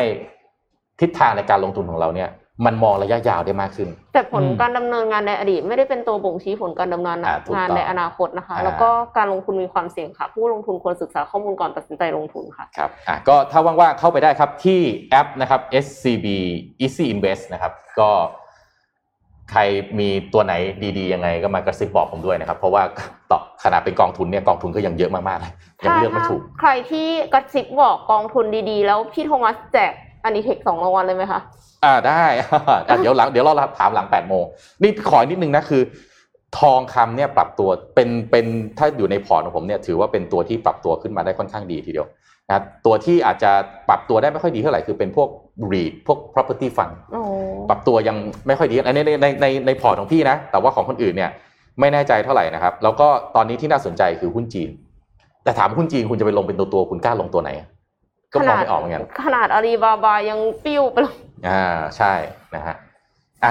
ยากเหมือนกันค่ะไปต่อที่ข่าวนะครับค่ะพี่โทมัสพูดถึงโรโบเอ็มก็เลยจะขออนุญาตลืมขอบคุณบทวิเคราะห์นะฮะจาก Easy Invest นะฮะแล้วก็จากบลจ.ไทยพาณิชย์ด้วยนะครับก็ดาวน์โหลดแอป Easy Invest วันนี้นะครับเลือกลงทุนในกองทุนรวมได้หลากหลายประเภทมากถึง21บลจ.เยอะมากค่ะไปต่อเลยครับไปโรโบก็ไปโรบอทกันเลยแล้วกันนะคะอันเนี้ยจะเป็นโรบอทในการกำจัดวัชพืชค่ะและไม่ธรรมดาตรงที่ทำงานกันเป็นทีมค่ะตอนก่อนหน้านี้เอ็มรู้สึกว่าเอ็มจะชอบพูดว่าแบบทักษะการทำงานเป็นทีมมันสำคัญเพราะว่าคนเราเนี่ยทำงานเป็นทีมกันได้ดีกว่าแบบโรบอททำงานเป็นทีมอะไรเงี้ยแต่ปรากฏว่าอันนี้คือเริ่มจะไม่จริงแล้วนะคะเพราะว่ามีโรบอท3ตัวเนี่ยค่ะชื่อทอมดิกและแฮร์รี่นะคะหุ่นยนต์3ตัวทำงานเป็นทีมในการสำรวจวัชพืชช็อตไฟฟ้าก่อนที่ตัวที่3จะปลูกพืชในดินที่ไม่มีวัชพืชแล้วค่ะหุ่นยนต์3ตัวนี้เนี่ยได้รับการพัฒนาเพื่อกำจัดวัชพืชโดยใช้สารเคมีและเครื่องจักรขนาดใหญ่น้อยที่สุดคือรักษาสิ่งแวดล้อมสุดๆไปเลยนะคะโดยบริษัทเนี่ยชื่อว่า Small Robot เป็นสตาร์ทอัพสัญชาติอังกฤษที่เริ่มพัฒนาหุ่นยนต์กำจัดวัชพืชมาตั้งแต่ปี 2017 แล้วและเพิ่งเปิดตัวทอมซึ่งทอมเนี่ยเป็นหุ่นยนต์ตัวแรกที่เปิดตัวแล้วก็ขายในวงกว้างนะคะในเดือนเมษายนที่ผ่านมาปัจจุบันทอมใช้จริงใน3ฟาร์มค่ะแต่ว่าตัวดิกและแฮร์รี่เนี่ยยังอยู่ในระหว่างการทดสอบต้นแบบทีนี้ Small Robot เนี่ยเขาบอกว่าทอมสามารถที่จะขอภาพถัดไปค่ะสแกนหาวัชพืชแล้วก็เก็บข้อมูลได้20เฮกเตอร์ต่อวันทอมคือตัวนี้เลยนะคะโดยข้อมูลที่ทอมเก็บได้อ่ะค่ะจะถูกส่งต่อให้หุ่นยนต์ตัวถัดไปขอภาพถัดไปค่ะชื่อดิกเนี่ยจะทำหน้าที่ช็อตไฟฟ้าวัชพืชเหล่านั้นแต่ว่าดิกเนี่ยยังเป็นโปรโตไทป์อยู่นะคะเมื่อถูกกำจัดวัชพืชแล้วเนี่ยแฮร์รี่หุ่นยนต์ตัวที่3จะซึ่งไม่มีภาพจะปลูกพืชลงไปในดินค่ะเมื่อใช้ทั้งทอมดิกและแฮร์รี่ด้วยกันแล้วเนี่ยจะสามารถลดค่าใช้จ่ายไปได้ถึง 40% และลดการใช้สารเคมีไปได้ถึง 95% ค่ะจากข้อมูลของ UNFLO นะคะในปี 2018 เนี่ยมีการใช้ยากำจัดศัตรูพืชมูลค่าถึง 38,000 ล้านเหรียญสหรัฐค่ะนับว่าตลาดนี้เป็นตลาดที่ใหญ่มากๆนะคะสำหรับบริษัท Small Robot เนี่ยนะคะเทคโนโลยีการช็อตวัชพืชเนี่ยเขาไม่ได้พัฒนาเองแต่มาจากสตาร์ทอัพสัญชาติอังกฤษอีกรายหนึ่งชื่อว่า Rootwave นะคะซึ่งปล่อยกระแสไฟฟ้าลงไปยังรากของวัชพืชโดยจำเพาะเจาะจงแปลว่าอะไรแปลว่าเราไม่หวานก็คือถ้าสมมติว่าพืชอันไหนที่ไม่ได้มีพิษมีภัยหรือว่าเป็นประโยชน์ก็คือไม่ฆ่านะคะก็คือเอาไว้ไม่ได้เหมือนกับ traditional ที่ปกติเราก็จะใช้สเปรย์แล้วก็คือพ่นมันก็จะกราดหมดใช่ไหมมันก็จะมียาบางอย่างที่เวิร์กกับวัชพืชบางแบบแต่ว่าอันเนี้ยค่ะคือจำเพาะเจาะจงลงไปเลยว่าอันนี้คือศัตรูฉันช็อตมาที่ตายอะไรเงี้ยก็คือเป็นการช็อตไฟฟ้าในแบบที่เขาเรียกว่า per plant farming หรือว่าปลูกทีละต้นอะไรเงี้ยค่ะระดมทุนไปแล้ว Small Robot เนี่ยเป็นสตาร์ทอัพเนาะเขาก็ระดมทุนไปแล้วกว่า 9.9 ล้านเหรียญสหรัฐค่ะแล้วก็มีแผนที่จะลอนช์หุ่นยนต์ทั้ง3ตัวในปี 2023โดยรายได้จะไม่ได้มาจากการขายหุ่นยนต์นะคะแต่จะเป็นการรับจ้างกำจัดวัชพืชราคาอยู่ที่400ปอนด์หรือว่า568เหรียญสหรัฐต่อเฮกเตอร์แต่ว่าพอเอ็มอ่านอย่างนี้ปั๊บเอ็มรู้สึกว่าอุปสรรคอยู่ที่ราคาหรือเปล่าว่าเกษตรกรเจ้าของฟาร์มเนี่ยเขาจะจ้างไว้ถ้ามันแพงกว่าแรงงานคนในการพ่นสารเคมีคือแรงงานคนถ้าสมมติว่าให้เขาไปถอนทีละต้นน่ะอุ้ยยังไงมันก็แพงกว่านี้แน่นอนแต่ปัญหาก็คือเขาใช้วิธีว่าพ่นสารเคมีเอามันตายเรียบทีเดียวเลยเนี่ยมันอาจจะถูกกว่าพี่เสนอนะพี่เสนอว่าหน่วยงานรัฐน่าจะตั้งกองทุนสักอย่างขึ้นมาแล้วก็ซื้อพวกนี้และสุดท้ายเนี่ยให้เกษตรกรเช่าใช้ใช่ต้องเป็นแบบนี้ ต้องเป็นกอล์ฟเทคเนาะ ใช่เพราะว่ามันเป็นมิตรต่อสิ่งแวดล้อมอ่ะคือ productivity เป็นเรื่องสำคัญสำหรับเกษตรกรมากๆนะครับแล้วก็ถ้ามันเอาตรงนี้แล้วเอาพวกเทคโนโลยีเรื่องของ weather forecast ใส่เข้าไปด้วยนะครับก็จะทำให้ productivity เนี่ยมันน่าจะดีขึ้นนะครับแล้วก็ไม่ได้บอกว่าลดแรงงานคนลงนะเอาคนไปทำอย่างอื่นที่มันจำเป็นมากขึ้นเช่น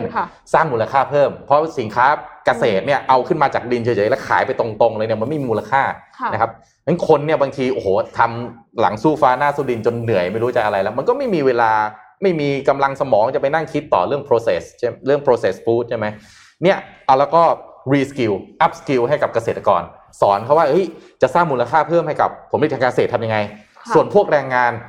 คุณมาเช่าใช้พวกนี้ไหมอันนี้เห็นด้วยมากเลยค่ะตื่นแล้วเมื่อกี้ฝันไปนะครับเดี๋ยวถ้าฝันเป็นจริงก็ขอให้มันนะเป็นไปได้แล้วกันในประเทศไทยนะครับจะได้ช่วยเกษตรกรให้มีรายได้มากขึ้นจากผลผลิตนะครับที่มันสร้างมูลค่าเพิ่มได้จริงๆนะครับแล้วผลผลิตจากฟาร์มหรือสวนที่ไม่มีสารเคมีมันจะขายได้แพงขึ้นโอ้แน่นอนค่ะพรีเมียมมากก็คือคนก็จะแบบเอาออร์แกนิกไว้ใจหน่อยไม่ได้แบบว่ามาเป็นพิษต่อร่างกายของเราแล้วก็อีกอย่างหนึ่งก็คือดินมันจะไม่เสียเพราะฉะนั้นเนี่ยในอนาคตก็คือยังปลูกพืชได้อยู่ไม่ใช่แบบว่าต้องย้ายที่ไปเรื่อยๆค่ะก็เป็นเทคโนโลยีที่น่าสนใจมากสำหรับประเทศเกษตรกรรมอย่างเราค่ะใช่ครับเดี๋ยวพาไปดูของกินบ้างนะครับที่ญี่ปุ่นครับ QP นะครับก็ออก product ใหม่ QP นี่ก็คือบริษัทที่มีโลโก้เป็นรูปเด็กน้อยอ่ะนะครับออกสินค้าที่เขาเรียกว่าชื่อแบรนด์คือ Hobotama นะครับก็อย่างที่เห็นความหมายของ Hobotama ก็แปลว่า almost eggs หรือเหมือนจะไข่เกือบจะไข่อ่ะก็คือจริงแล้วก็คือตัวไข่ปลอมนั่นแหละนะครับโดยสกัดโปรตีนออกมานะครับแต่ว่าไม่ได้เป็นสกัดโปรตีนออกมาให้เป็นเหมือนโปรตีนไข่แต่ไม่ใช่ไข่นะครับโดย QP เนี่ยออกเจ้า Hobotama ขึ้นมาเนี่ยโดยตั้งใจจะขายในช่องทางโรงแรมร้านอาหารแล้วก็โรงเรียนก่อนเป็นช่วงแรกนะครับโดยจะเริ่มวางขายสิ้นเดือนมิถุนายนนี้แล้วนะเป็นไข่ที่ไม่ใช่ไข่ไข่ที่ไม่ใช่ไข่คือได้โปรตีนจากไข่แต่คุณไม่ต้องกินไข่เพราะว่ามีเด็กหลายคนแพ้ไข่นะนะครับมันก็เป็นทางเลือกเหมือนกันนะครับโดยราคาขายของโฮโบทามะเนี่ยจะแพงกว่าไข่ทั่วไปอยู่3เท่านะครับโดยในตลาดเขาเรียกว่าตลาดแบบไข่โปรตีนสกัดเนี่ยนะครับโปรตีนไม่ได้เรียกว่าไข่ปลอมนั่นน่าเกลียดคือมันเหมือนไข่แหละแต่มันไม่ใช่ไข่แล้วก็จะบอกว่าในโดยที่อเมริกาเนี่ยคาดมีการเรียกว่าประมาณมูลค่าตลาดไว้นะครับโดยตั้งแต่ปีนี้จนถึงปี2054เนี่ยมูลค่าของเขาเรียกว่า alternative protein เนี่ยจะขยายตัวขึ้นไปถึง 30% นะครับคือจริงๆมันเป็นตลาดสำหรับคนที่เป็นกลุ่มเฉพาะอยู่ในระดับหนึ่งนะแต่ว่าอย่าลืมว่าตอนนี้ที่บอกราคามันแพงกว่า3เท่าเนี่ยพอ QP หรือผู้ผลิตรายอื่นเนี่ยลงมาทำให้มันเป็นระดับแมสได้ราคามันจะไม่ขึ้นไปถึงขนาด3เท่าอย่างมากก็อาจจะประมาณพี่ให้อย่างมากก็2เท่าอ่ะแต่สิ่งที่คนที่ทานเขาจะได้คือเขาสามารถได้โปรตีนจากไข่ซึ่งเขาไม่ต้องไปทานไข่เพราะทานไข่แล้วเขาแพ้นะครับเพราะฉะนั้นเนี่ยก็เป็นหนึ่งทางเลือกของการบริโภคสำหรับผู้ต้องการโปรตีนจากไข่นะแล้วก็ไม่อยากจะ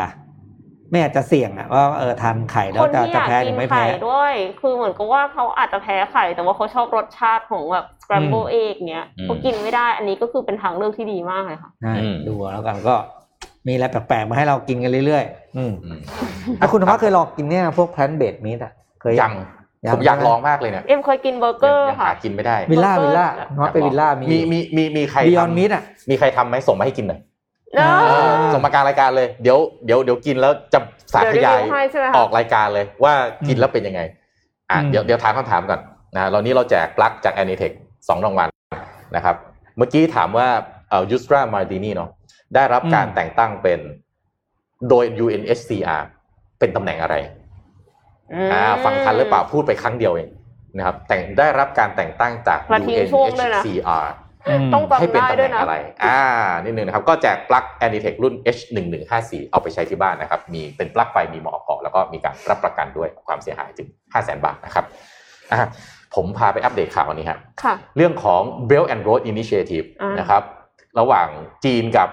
ภูมิภาค Southeast Asia ของเรานะครับล่าสุดครับอุโมงค์ทางรถไฟครับคุณหมิงเวียงจันทร์นะครับเจาะสุดท้ายนะครับคือระหว่างผมดูแผนที่นี่ก่อนนะครับจากคุณหมิงมาถึงเวียงจันทร์เนี่ยนะครับเส้นทางประมาณ 1,000 กิโลเมตรนะปกติถ้าคุณเอาว่าขับรถนี่มันเอานานมากกับ 1,000 กิโลเมตรนี่คือวันนึงเต็มๆแล้วกันนะครับขับพักๆอะไรเนี่ยนะครับ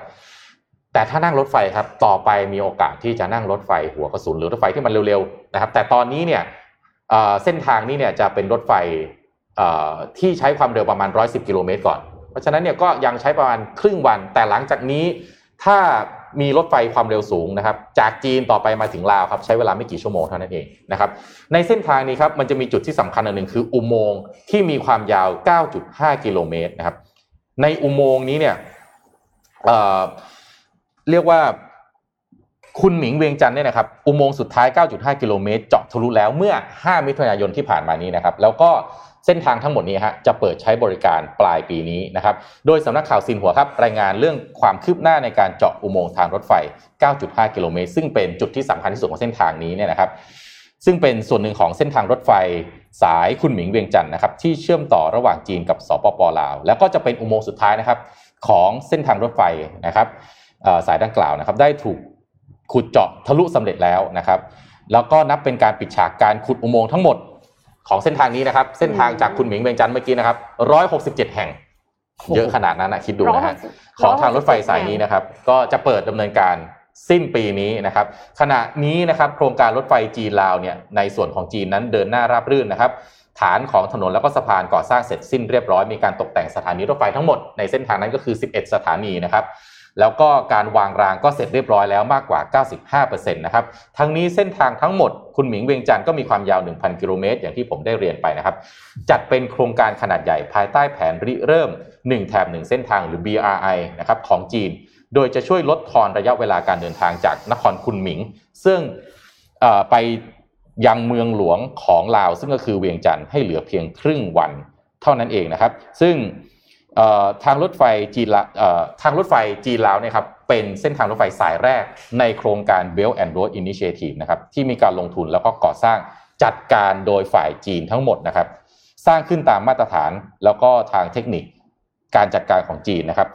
แล้วก็เนื่องจากเป็นรถไฟรางเดี่ยวครับจึงมีความเร็วอยู่ที่160กิโลเมตรต่อชั่วโมงตอนแรกผมพูดไป110กิโลเมตรต่อชั่วโมงต้องขออภัยนะครับ160กิโลเมตรต่อชั่วโมงนะฮะจึงยังไม่จัดเป็นรถไฟความเร็วสูงจำไว้นะครับว่ารถไฟความเร็วสูงนับกันที่250กิโลเมตรต่อชั่วโมงขึ้นไปถึงจะถือเป็นรถไฟความเร็วสูงนะครับก็วิกฤตโควิด -19 ที่เกิดขึ้นครับทำให้การก่อสร้างกลับเร็วขึ้นนะครับเพราะว่าเนื่องจากไม่มีใครขวางไม่มีใครขวางนะครับก็เลยการรถไม่ต้องอะไรสร้างอย่างเดียวถูกต้องเลยก่อสร้างได้เร็วมากนะครับโดย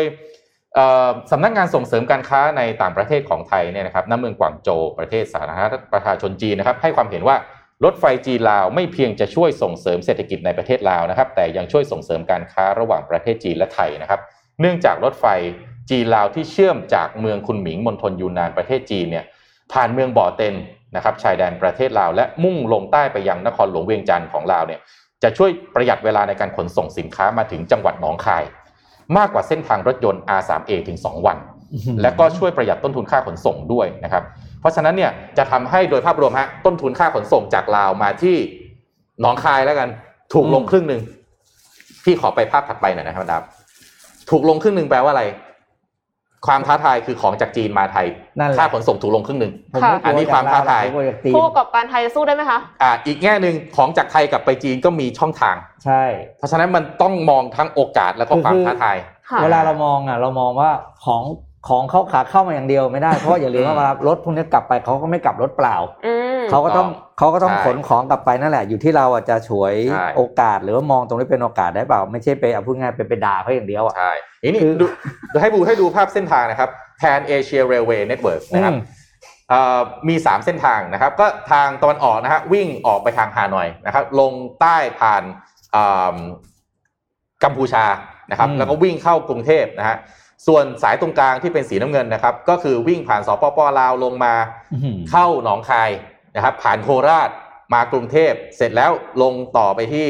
กัวลาลัมเปอร์ต่อไปสิงคโปร์แล้วก็ทางซ้ายที่เป็นเส้นสีแดงทางตะวันตกนะครับก็คือ ไปวิ่งเข้าที่พม่านะครับผ่านเข้าไปที่เมืองยักษ์ปุ๊บ3เส้นทางนี้นะครับก่อนหน้านี้เรากังวลกันมากว่าโอ้โห Initiative Belt and Road ของจีนเนี่ยมันจะสร้างอุปสรรคหรือความท้าทายให้ผู้ประกอบการไทยหรือเปล่าเมื่อวานผมมีโอกาสสัมภาษณ์คุณจรีพรจารุกรสกุลนะฮะซึ่งท่านเป็นประธานของเครือ WHA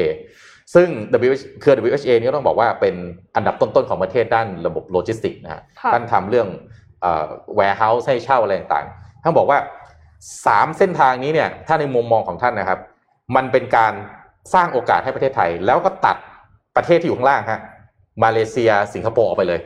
เพราะว่ามันทำให้เราเนี่ยสามารถที่จะกลายเป็นศูนย์กลางการขนส่งได้เลยนะครับลงมาที่กรุงเทพไปที่ท่าเรือคลองเตยปั๊บเนี่ยสามารถที่จะส่งออกขึ้นเรือได้เลยทันทีไม่จำเป็นที่จะต้องไปสิงคโปร์ลงไปมาเลเซียสิงคโปร์อันนี้มุมมองของระดับกูรูท็อปๆของประเทศนะฮะแต่ทั้งนี้ทั้งนั้นแน่นอนว่าสำหรับ SME เองเนี่ยเราก็มีความกังวลเนาะเพราะว่าของจีนเนี่ยก็ต้องบอกว่าเขาผลิตก็เก่งผลิตได้เยอะราคาก็ถูกดีไซน์ก็ดีแล้วก็ไม่น่าเชื่อว่าของบางทีของ5บาทราคา5บาทก็ส่งมันส่งฟรีนี่แหละเป็นความน่ากลัวแต่ทั้งนี้ทั้งนั้นครับก็ผู้ประกอบการไทยๆอย่างเราเนี่ยเราก็ต้องมองจุดแข็งของเราว่าสินค้าที่มัน made in Thailand มีความเป็นไทยเราเนี่ยยังเป็นที่ต้องการแล้วก็ได้รับการยอมรับจากผู้บริโภคจีนนะฮะแล้วก็ถ้าดูเส้นทางนี้เนี่ยนะครับไม่ใช่ส่งกลับไปจีนอย่างเดียวนะครับมันส่งไปพม่าส่งไปกัมพูชาไปเวียดนามไปลาวได้หมดอยู่ที่ว่าเราจะใช้โอกาสนี้ได้หรือเปล่าทั้งนี้ทั้งนั้นนะครับปล่อยผู้ประกอบการทำอย่างเดียวไม่ได้ครับหน่วยงานรัฐบาลต้องมาส่งเสริมด้วยส่งเสริมฮะเพราะว่าถ้าปล่อยผู้ประกอบการอย่างเดียวเนี่ยเหนื่อยแน่นอนเพราะว่าทางจีนเวลามาไม่ได้มาตัวเปล่าๆมีมาตรการส่งเสริมจากรัฐบาลมาอีกเพียบนะครับก็อันนี้ก็ฝากไว้นะครับเผื่อว่ามีคนจากรัฐบาลฟังอยู่ด้วยนะครับค่ะก็ถือว่าเป็นสิ่งที่น่าจะ impact เรามากๆเลยนะคะ ไม่ว่าจะเป็นในด้านของความท้าทายหรือว่าโอกาสยังไงก็ต้องคิดดูให้ดีว่าเราจะคว้าโอกาสนี้ไว้ได้อย่างไร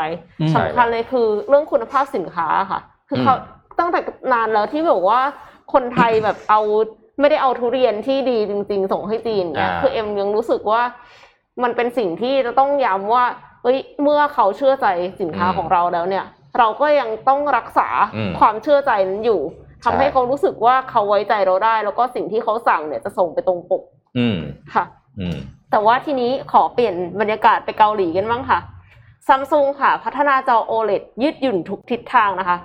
เริ่มนำมาใช้กับเครื่องวัดคลื่นหัวใจแบบแตะลงผิวหนังค่ะคือก่อนหน้านี้เนี่ย Samsung เนี่ย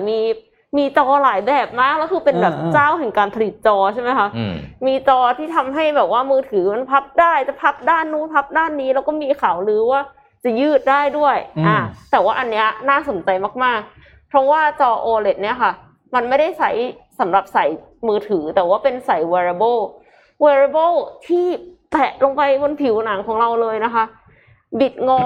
แล้วก็ยืดได้มากกว่า OLED ปกติถึง 30% ทุกทิศทางคือการแตะลงบนผิวหนังเขาบอกว่าสามารถที่จะแตะไว้เวลาที่เราออกกำลังกายหรือเวลาเรานอนได้ด้วยเหมือนพลาสเตอร์ปิดแผลเลยอะค่ะแต่ว่าใช้ประโยชน์ในฐานะจอแสดงผลสำหรับอุปกรณ์ตรวจวัดคลื่นหัวใจค่ะโดยจอสามารถผนวกกับเครื่องตรวจวัดคลื่นหัวใจและแสดงผลให้เห็นช่วงคลื่นต่างๆได้โดยตรงโดยไม่ต้องต่อสายหรือส่งข้อมูลไปยังอุปกรณ์แสดงผลภายนอกเลยค่ะนอกจากนี้ยังสามารถวัดคลื่นหัวใจได้อย่างแม่นยำกว่าอุปกรณ์คลื่นหัวใจพกพาทั่วไปถึง 2.4 เท่าเพราะว่าแตะแนบสนิทบนผิวหนังใกล้ชิดหลอดเลือดกว่าอุปกรณ์อื่นหัวใจของเทคโนโลยีเนี้ยคือวัสดุยืดหยุ่นพิเศษเรียกว่าอีลาสโตเมอร์คือเป็นโพลิเมอร์ที่สามารถยืดหดได้อย่างอิสระแล้วก็ทนความร้อนได้ดีโดยจัดวางอีลาสโตเมอร์เนี่ยเรียงเป็นตารางชิดๆกันในตารางเนี่ยนะคะก็จะมีเม็ดพิกเซลของ OLED อยู่ด้วยอย่างในภาพเนี่ยค่ะเป็นสาเหตุที่ทำให้มันสามารถยืดหดและแสดงผลไปพร้อมๆกันได้แล้วก็สามารถแสดงผลได้แม้ยืดไปแล้วกว่า 1,000 ครั้งอันนี้คือตอนที่เขาทดลองอย่างไรก็ตามค่ะเทคโนโลยีนี้เนี่ยยังอยู่ในขั้นแรกของการพัฒนาในอนาคต Samsung จะใช้จอนี้ไปในการพัฒนาอุปกรณ์ทางการแพทย์แบบพกพาเพื่อให้ผู้ป่วยเรื้อรังสามารถประเมินความผิดปกติของตนเองได้ตั้งแต่เนิ่นๆค่ะก็นับว่า Health Tech มาแรงมากๆเลยนะคะไม่ว่าจะเป็น Apple หรือ Samsung เนี่ยก็เร่งพัฒนาเทคโนโลยีทางการแพทย์ทั้งนั้นเลยค่ะน่าสนใจมากนี่ พี่ปิ๊กวันนี้บอลยูโรเริ่มแล้วนะโอ้โหเดี๋ยวเขาดูที่ไหนคุณธวัชเมื่อคืนเนี่ยผมนั่งอ่านข่าวยูเวิร์คพอยต์ตอนประมาณ 20:00 นยังรายงานอยู่เลยคนไทยไม่ได้ดูยูโรนะปีนี้เป็นปีแรกที่ไม่ได้ดูยูโรสักพักกลับบ้านไปเปิดอ่านข่าวอีกทีตอนประมาณ 5:00 นสรุปฮะช่อง NBT เอามาฉายบราอันนี้คือรัฐเป็นเจ้าภาพใช่ไหมกททใช่เข้าใจว่าการกีฬาแห่งประเทศไทยกกทใช่ไหมNBT คือ National Board เอามาสรุปคนไทยนะครับจะได้ดูทุกนัดโอ้โหถ่ายทอดสดทุกนัดสึกสดชื่นครับนี่ดูโอ้ต้องบอกว่าบอลยูโรเนี่ยถ้าเป็นคอฟุตบอลนะฮะความเข้มข้นของบอลยูโรนี่เป็นรองแค่บอลโลกนะฮะเพราะว่าเรียกว่าระดับดารานะครับครบเพราะเราดูลีกยุโรปใหญ่เนี่ยอยู่ยุโรปเป็นส่วนใหญ่นะครับแล้วก็โอ้โหถ้าเป็นสมัยก่อนนะเขาจะแบบมีอะไรนะปิ๊กไอ้อะไรส่งอะไรชิงไปสิยบัตรใช่ไหมชิงแชมป์ของไทยรัฐ100 ล้านใบ200 ล้านใบแล้วก็ต้องแต่เดี๋ยวนี้มันเดี๋ยวนี้คงมีเพราะว่าพอมีถ่ายทอดปุ๊บเนี่ยเดี๋ยวแคมเปญมาแน่นอนตอนนี้คือเอกชนไม่ขยับเพราะว่าพอไม่มีดูมันจะกร่อยๆใช่ไหมใช่เนี่ยเดี๋ยวมาต่อเนื่องคอยดูสิเดี๋ยวร้านอาหารเปิดได้นะใช่ใช่ร้านอาหารเปิดได้ดูได้ช่วงมีบอลแบบนี้นี่ปกตินี่คึกคักมากนะร้านเบียร์ร้านอาหารอะไรพวกนี้นี่โอ้โหแบบเศรษฐกิจแล้วมันจะไหนเราก็ไม่ได้ผมยังไม่ได้เห็นเวลาถ่ายทอดแต่ส่วนใหญ่มันจะได้ดูคู่แรกอ่ะ 3:00 นแน่ๆแต่คู่ดึกอาจจะไม่ได้ดูคืนนี้นัดเปิดครับตุรกีพบอิตาลี 02:00 นตอนแรกผมนัดเฮ้ยพรุ่งนี้วันเสาร์อ๋อเหรอดูได้เฮ้ยผมตลกมากเมื่อคืนผมยังนั่งอ่านข่าวผมยังแบบนั่งอ่านไปบ่นไปอ่ะทำไมไม่มีคนเอาบอลมาถ่ายอ่ะคือมันเป็นความสุขเล็กๆน้อยๆของช่วงแบบ work from home นึกออกไหมมันต้องดูบอลได้เต็มที่ที่สุดแล้วอ่ะใช่คืออาจจะไม่ได้ดูสดก็ได้อย่างน้อยเอาแบบมาดูแห้งก็ยังดีอย่างนั้นมันมีถ่ายทอดก็ดูแห้งได้เขาเรียกดูแห้งจริงใช่ไหมมันมีถ่ายทอดสดกับถ่ายทอดแห้งไงใช่เพราะเนี่ยในน้องเองไม่อยากจะเข้าไม่ถึงคำพวกนี้ไม่พี่แนะนำให้เริ่มต้นเชียร์บอลนะฮะสำหรับผู้หญิงนะฮะดูนักบอลหล่อๆถูกต้องแล้วเดี๋ยวมันจะมีแรงบันดาลใจจากนั้นมันจะค่อยเข้าใจกฎอย่างกฎล้ำหน้าเข้าใจกฎล้ำหน้าไหมน้องเอ็มทำตาแบบปิบๆอะไรคือกฎล้ำหน้านะกฎล้ำหน้าเนี่ยเป็นเรื่องนึงที่อธิบายให้เข้าใจได้ยากมากนะครับแต่ผู้ชายอธิบายผู้หญิงเข้าใจได้ยากมากผู้หญิงก็จะแบบอะไรคืออะไรอ่ะอะไรคือคำว่าล้ำหน้าในคือผู้หญิงจะไม่เข้าใจว่าทำไมมันวิ่งเร็วคนอื่นผิดตรงไหนอะไรใช่ป่ะต้องก่อนหน้าวิ่งเร็วก็ว่าผิดตรงไหนเหรอแล้วอย่างในประเทศสกอตแลนด์นะครับสกอตแลนด์นี่เขาจะมีนักเตะเปิดสนามกับทีมชาติสาธารณรัฐเช็กวันที่14 มิถุนายนประกาศให้นักเรียนหยุดเรียนทั้งประเทศเพื่อเชียร์บอลไปเชียร์บอลมันเป็น national agenda ขนาดนั้นอ่ะนะครับก็เมื่อวานเนี่ยผมยังอ่านข่าวแบบยังรายงานข่าวอยู่เลยนะฮะว่าแบบเนี่ยตั้งแต่ปี1996นะฮะแฟนบอลไทยได้รับชมบอลยูโรสดทุกนัดผ่านฟรีทีวีมาโดยตลอดนะแต่ว่าที่มานะฮะว่าประเทศอื่นๆเนี่ยเขาได้ดูกันแต่ว่าประเทศไทยเนี่ยเนื่องจากฟุตบอลยูโรเนี่ยมันไม่เข้าข่ายกฎ must have ของกสทช.นะครับกฎ must have เนี่ยมันระบุว่าคอนเทนต์กีฬาคุณต้องเอามาฉายนะครับคนที่ได้สัมปทานทีวีทั้งหลายเนี่ยนะครับแล้วก็ถ่ายทอดสดผ่านโทรทัศน์รวมการเฉพาะกิจในนั้นจะมีอะไรบ้างโอลิมปิกซีเกมเอเชียนเกมบอลโลกอันนี้ต้องฉายยูโรดันไม่ได้อยู่ในลิสต์นี้มันเลยเป็นที่มาว่าเลยไม่มีเอกชนเอามาฉายแล้วปัญหาอย่างก็คือว่าปกติอีเวนต์พวกนี้นะฮะเวลาเอามาถ่ายทอดสดเนี่ยมันจะช่วยร้านอาหารสปอนเซอร์เนี่ยจะมาลงโฆษณาเพราะอะไรเพราะว่ามันมีจัดอีเวนต์มันมีแบบคนไปกินตามร้านอาหารโฆษณาได้นะสปอนเซอร์ก็จะเป็นเครื่องดื่มเป็นอาหารเป็นรถจักรยานยนต์อะไรทำนองเนี้ยมันเข้าถึงกลุ่มเป้าหมายแต่ปีนี้มีโควิดไงทุกคนก็ไม่กล้ามีโควิดนะปั๊บเนี่ยอีเวนต์จัดไม่ได้อีเวนต์จัดไม่ได้คนออกมารวมตัวกันดูบอลข้างนอกไม่ได้ใช่ไหมฮะสปอนเซอร์ก็ยอดขายก็หายกำไรก็น้อยอีเวนต์ก็จัดไม่ได้อีกมันก็เลยเป็นที่มาว่าก็ไม่รู้จะเอาตังค์ที่ไหนไปสปอนเซอร์สุดท้ายมันก็เลยไม่มีเอกชนที่ไหนจะเอามาฉายไงนี่คือที่มาที่ไปแบบง่ายๆแต่สุดท้ายเนี่ยผมเชื่อว่าการกีฬาแห่งประเทศไทยน่าจะคล้ายๆกับเวลาไปซื้อสื่อไปซื้อสปอตตกน้ำคือแบบว่าช่วงเวลาแอร์ไทม์ที่แบบมันจะฉายแล้วกระชั้นชิดมากกระชั้นชิดไงมันก็อาจจะแบบราคาถูกมากอะไรแบบนี้นะก็ไม่รู้แหละจะด้วยสาเหตุอะไรก็ตามขอบคุณการกีฬาแห่งประเทศไทยมากที่ว่าเชียร์ใครเนี่ยครับผมดูรวมผมเชียร์ทีมชาติไทยแต่มันตกรอบบอลโลกไปแล้วตกรอบบอลคัดเลือกบอลโลกไปแล้วนะก็ดูรวมๆนะฮะแต่ปีนี้เขาบอกฝรั่งเศสเต็ง ฝรั่งเศสตัวเต็งมากเลยว่ามีโอกาสที่จะได้แชมป์นะครับแล้วก็บอลยูโรมันมีล้มชักเกิดขึ้นบ่อยๆก็ดูได้แต่ก็ไม่ต้องเล่นพนันไม่แนะนำดูเพลินดูกรี๊ดการ์ดเชียร์คนหล่อๆไปสาวๆก็เชียร์หนุ่มหล่อไปแต่จริงๆอยากให้เรื่องการพนันอยากให้ตำรวจทำงานหนักขึ้นกดขันมากขึ้นในช่วงนี้ด้วยนะครับนี่ถ้าเป็นถ้าเราทำงานเนี่ยนะตอนคนที่ทำงานแล้วดูเกี่ยวข้องกับพวกเวลามีปีที่มีเทศกาลบอลใหญ่ๆเนี่ยนะครับเขาจะเตือนกันเลยว่าให้ดูเรื่องของทุจริตเป็นเรื่องจริงจังเลยนะเพราะว่าพนักงานเลยก็พนันกันอะไรอย่างเงี้ยมันเป็นเรื่องปกติเลยเนี่ยก็เลยกลายเป็นว่ามาทุจริตในบริษัทเพื่อที่จะเอาเงินไปจ่ายค่าพนันใช่ติดพนันไงติดพนันแล้วก็ทุจริตอะไรอย่างเงี้ยอันนี้เป็นเรื่องปกติเลยอันนี้ก็แบบในวงการจะรู้กันว่าปีนี้มีบอลอยู่แล้วฝ่ายตรวจสอบก็เข้มหน่อยใช่